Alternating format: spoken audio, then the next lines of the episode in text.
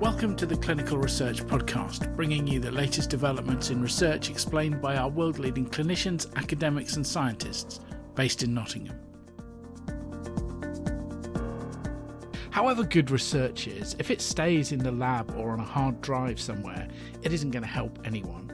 And of course, the reality is that researchers do literally get points for how many people see their publications. But how do you do that? How do you break out of the world of peer reviewed journals and into the wider mainstream media? This episode is an interview with Rory Cellan Jones, who was the BBC's tech editor.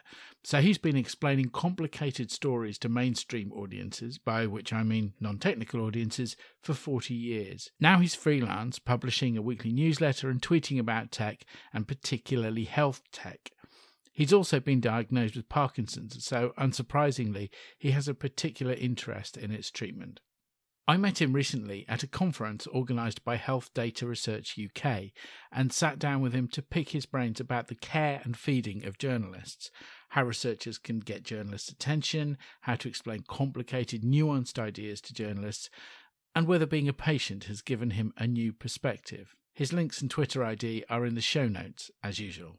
So I'm, talking now to uh, Rory Cellan Jones, who's a former tech editor for the BBC who uh, was a, a, conference I was at last week to do with data, using data within clinical science.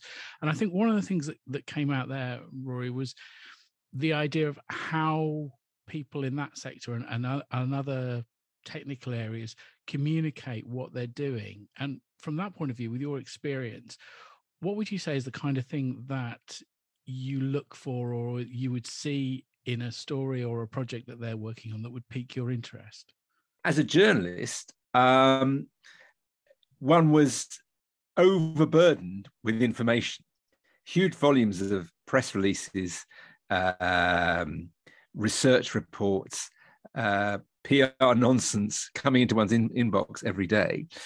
So you were looking for in the the the, the first line of the email, basically, uh, the equivalent of uh, man bites dog rather than dog bites man.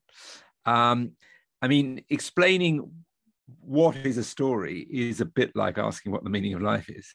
Uh, every single journalist will will think they know what a story is, um, uh, and find it hard to explain it. I mean, uh, when I and, what's changed over the forty years that I've been a journalist is in my first job, my news editor always knew what a story was he would say, My Auntie Nellie is not interested in that.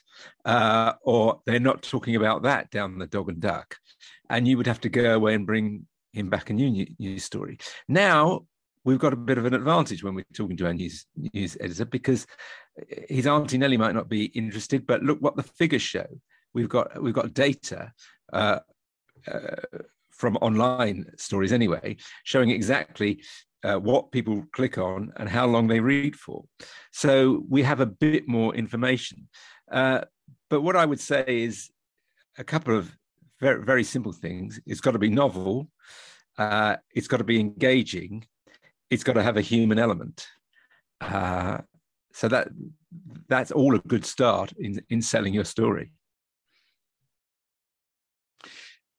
Just to take those one at a time, then. So I think it's almost a define your terms type question because novel in a sort of scientific context has a very specific meaning and that might not be the kind of layman's meaning. It might there might be something that is technically a novel technique for doing something but for people outside the field that might not be a new thing at all which comes down to thinking about your audience doesn't it? So understanding it what your audience is bringing to the story or the thing that you're trying to talk about.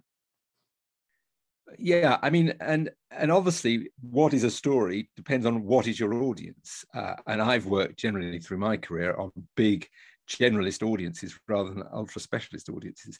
Uh, you know a, a, a, a biotech newsletter uh, aimed at the pharmaceutical industry has got a very different audience from you know the daily express or and that's got a very different audience from the 10 o'clock news when, when we're looking at novel just something that hasn't been told before uh, uh, and it's got to be engaging as well. Um, uh, you know, it may be a, a, new tweak on a drug that might not be interesting. Uh, a, a, a, new drug that has shown promising results uh, with a, a key a key disease. Yeah, that that that will be interesting. In terms of what we were talking about at the the conference last week, had you been covering that more directly as a, as a journalist? What do you think you would have been interested in picking up from it? When you go along to an event like that, and in fact, when you meet any kind of community of, of specialist people, um, they speak in a language which is extremely inaccessible to most people, and quite often they don't realize they're doing it. So I had to fight my way past all sorts of acronyms. Um, and interestingly, one would see somebody do a presentation on stage and maybe stifle a quiet yawn and then go and have a chat with somebody afterwards who'd done the presentation and find that they'd got a really engaging story um, with a bit of tension in it too. So, um, you know, we, we were being told the story of these data hubs that had been set up and, and uh, how great they'd been and how successful. Uh, and then you went and talked to them and you got a bit of a more granular story, a bit of a more light and shade story of um, the difficulties that they'd had, the tensions, uh, and that was a more arresting story, really. One of the things that I've noticed in talking to, um, yes, clinical scientists, but other people who are primarily coming at things from sort of technical point of view, is that they are often inclined to erase the points of conflict and the points of where things might have gone a bit wrong and had to be saved. And I think that's one of the things that always essentially makes for good drama in a story. And also, it's kind of missing the point, surely, uh, and, and, and actually a bit unscientific, is it not? If if you have, um, for instance, done a major trial of a drug, um, and there have been certain hiccups along the way, uh, the hiccups are, are, an obvious part of the story and an important part of the story. So you shouldn't just gloss over them. Yeah, I, I mean, I, I think so. In terms of people being able to understand and kind of follow the the drama of it, what I suspect is sometimes going on there is they're thinking, "Oh, my sponsor isn't going to like that if I talk about things that didn't quite go right." Yeah. Yes. Um, obviously everybody's got various audiences in mind the journalists too uh, the, the journalists will have to be honest possibly right at the front of their mind not not the, the wider audience but the, the the the first audience which is their boss their editor and whether this will please them or not what are the kind of details that you found researchers or other scientists are keen to include in a story that you really couldn't care less about as a journalist? Uh, too much detail. And can you mention all the names of everybody who was involved with this? Be real. Um, I mean, when I was uh, doing a radio program, for example, um, understandably, people would be uh, a, a, bit um, reluctant to take all the glory sometimes uh, and would say, no, no, no, there, there were three of us on could, on this project. Can can we all come on the radio together? And you'd have to say no. Work out which of you is the best talker, and we'll, we'll have that one. This is partly the journalist's job, but uh, a, a, job of translation because you know if you looked at, for instance, the um, the raw uh, uh, report, the raw study, clinical study, uh, published in uh, Nature or whatever, um, you'd be sitting there scratching your head as a journalist as to how on earth you were going to turn that into a story. Uh, and that's partly the journalist's job, but one would hope that um, the the researchers would would be able to work work out a way of translating it themselves. And I always say to people, just imagine, which they must do. You're you're you're visiting family, or you're in the pub with somebody who does not work in your field. Just tell them what the story is here. I've used that technique quite often, and um, quite often there's a bit of a silence after you say that. Well, yeah, I did. I did try that actually with the chief executive of a company, not in this field at all, and he laughed and he said, I said, what, what, what, do you say about your company, explaining what your company does when you go to parties? And, uh, and he laughed and said, I don't, it's too boring. I'm glad I'm not his comms person trying to, trying to do that kind of thing. It is an old journalistic trope of how would you explain it to the, to somebody down the pub, the story that you're, that you're trying to get over. Um, one of the things that I've come across as well is that when you're mm. trying when you somebody's trying to explain something very technical to you and me is a first stop and i think one of the reasons that not being a scientist helps me in my job is that i'm coming at it without lots of those kind of preconceptions and have to get it explained to me in fairly simple terms. But i think what what happens then is that they'll think you don't understand it. This is because you don't have enough data. Almost a fundamental difference in the way that people's minds work i think. I mean i need I need less but the right stuff, and they seem to think I need more. Exactly. Yes. Let's let's talk for another half hour, and you'll you'll get it. Um, which is almost never the case. If I was a scientist and faced with that idea, what's the best way for them to think of what information that people do need? What what's the sort of selection criteria for here are the the essence of the story that I need to tell somebody in order for them to understand what I'm saying.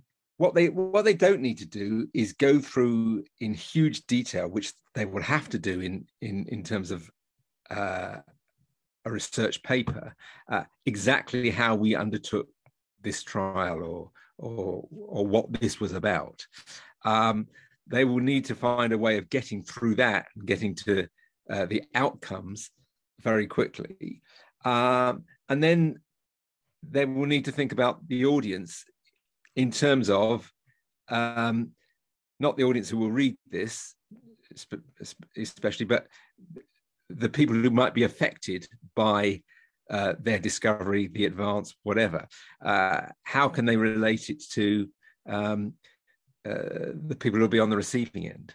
What I was talking about in in in in in my uh, speech at the data conference was not so much uh, selling something uh, in the first place, but uh, failing failing to even talk about it until a bad story came along. In other words, not getting ahead of the game.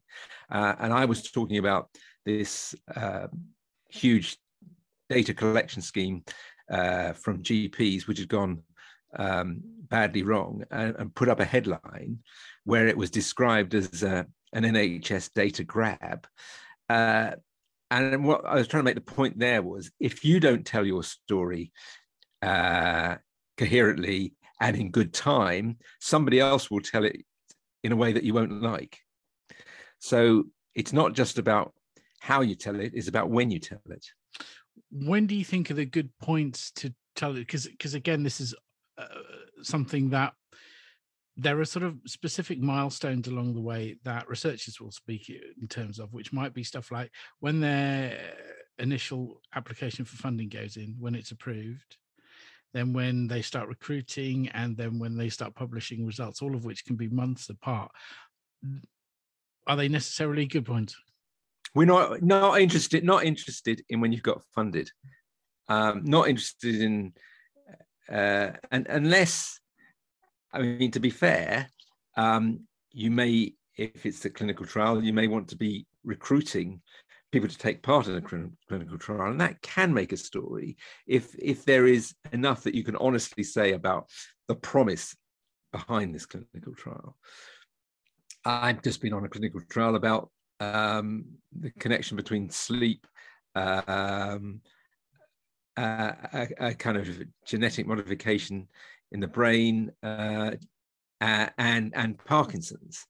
Um, and I I did write about that partly because I was involved, but um, also because you know frankly sleep is a hot topic right now, and almost anything one writes about it um, will kind of get an audience because there are so many people suffering from sleep problems. I suppose that's one of one of the other things, isn't it, about the the different hot topics that go through. Obviously, for the last two or three years, COVID has been the one that I know personally. It's been relatively easy to pitch stories, anything that you can relate to them. COVID. Again, from a researcher's point of view, are there specific ones at the moment that you would say, or are there sort of perennial favorites that are always interested? Is there a way of leaning a story into a particular subject? Well, what's current at the moment? Um, AI is very current at the moment. Stories around using AI in, uh, in in, various forms in the in the health field. Um, and yes, uh, COVID and pandemic stories still current. Stories about particular conditions. Um, you know, there's a lot of concern and interest about dementia at the moment and whether there are any uh, medical advances there. Um, uh, and, you know, sadly, you know, cancer continues to be a, a huge topic and uh, is in the news quite a lot. So, uh, yeah, that too. I think it, some of that comes back to what you were mentioning earlier, as well as about how, what difference does it make to people? Yeah, yeah. Um,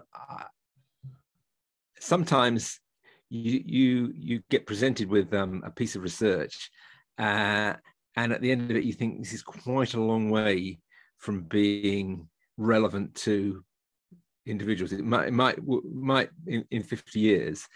Um, this is sad, but I mean, there's a lot of work going on uh, into the causes of Parkinson's, um, which is still quite mysterious. Um, and it's quite difficult to get people interested in that um, uh, because it seems so far away from, you know, generating uh, a treatment.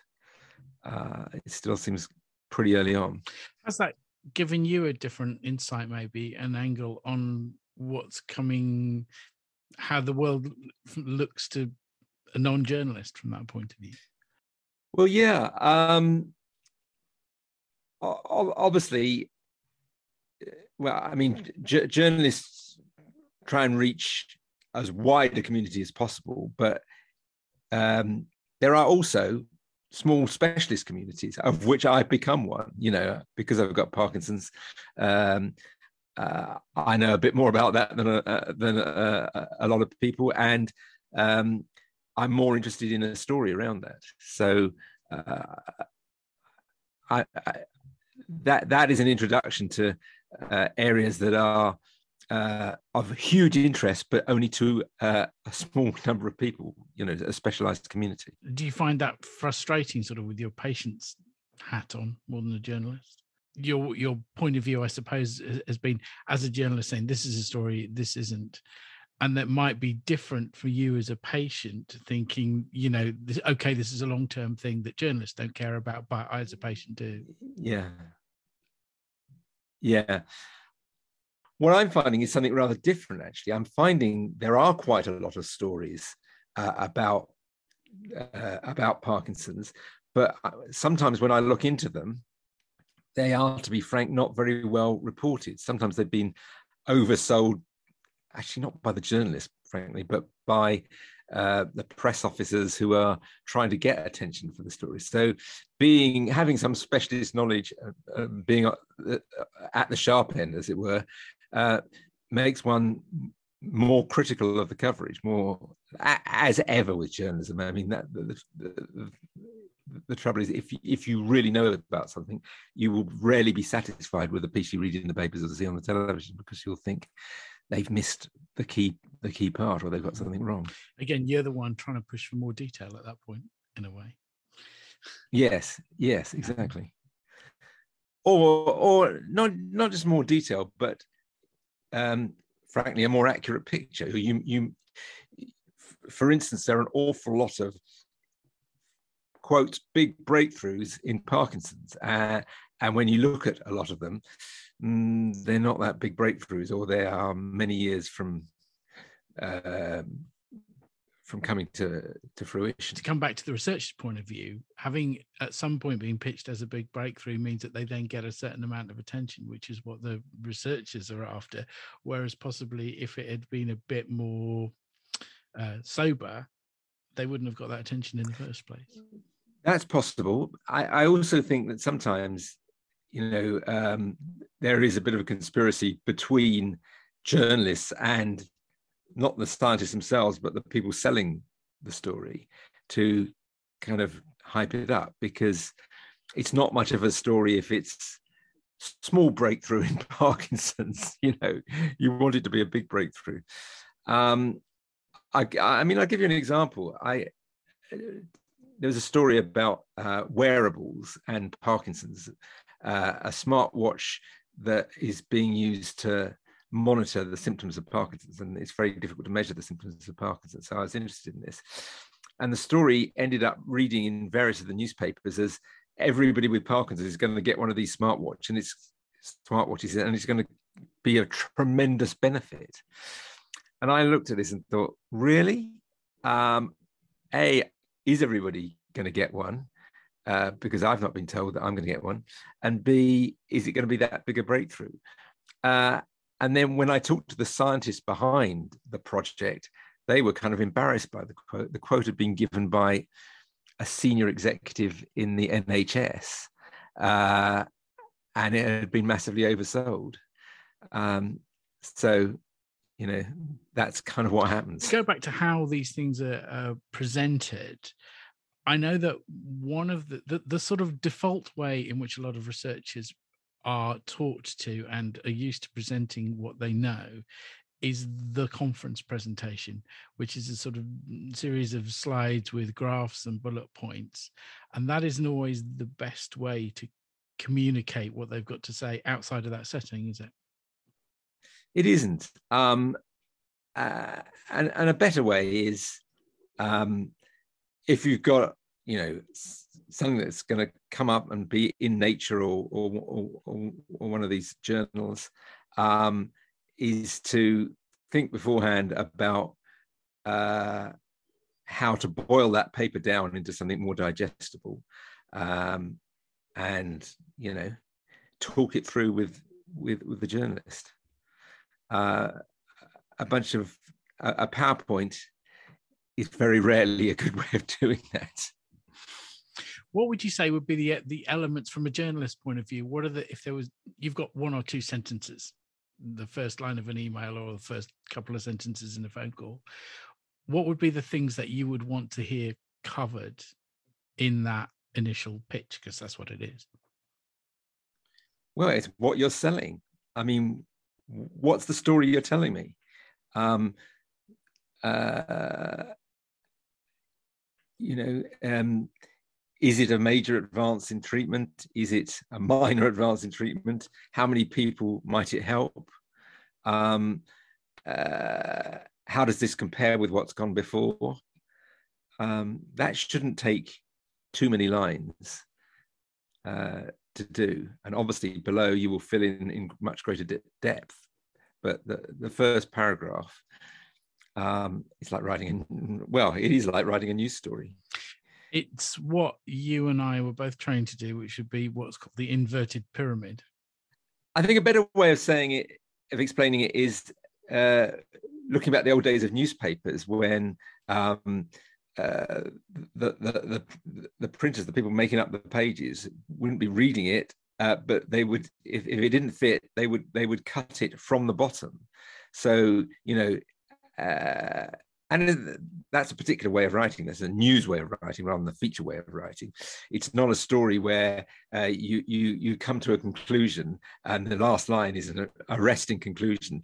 The last line will be mr jones is 33 some piece of irrelevance that you've you've you've padded it out with. So um you know as you read on the, the the less relevant material gets pushed down to the bottom. That's almost the well, it is the complete opposite of writing a scientific paper where you start with your literature review and work your way slowly through to the conclusion. That inverted pyramid idea with the cut from the bottom is kind of related to the idea of having a pitch, the idea of an elevator pitch as well, isn't it? An elevator pitch is it's a classic sort of Silicon Valley term.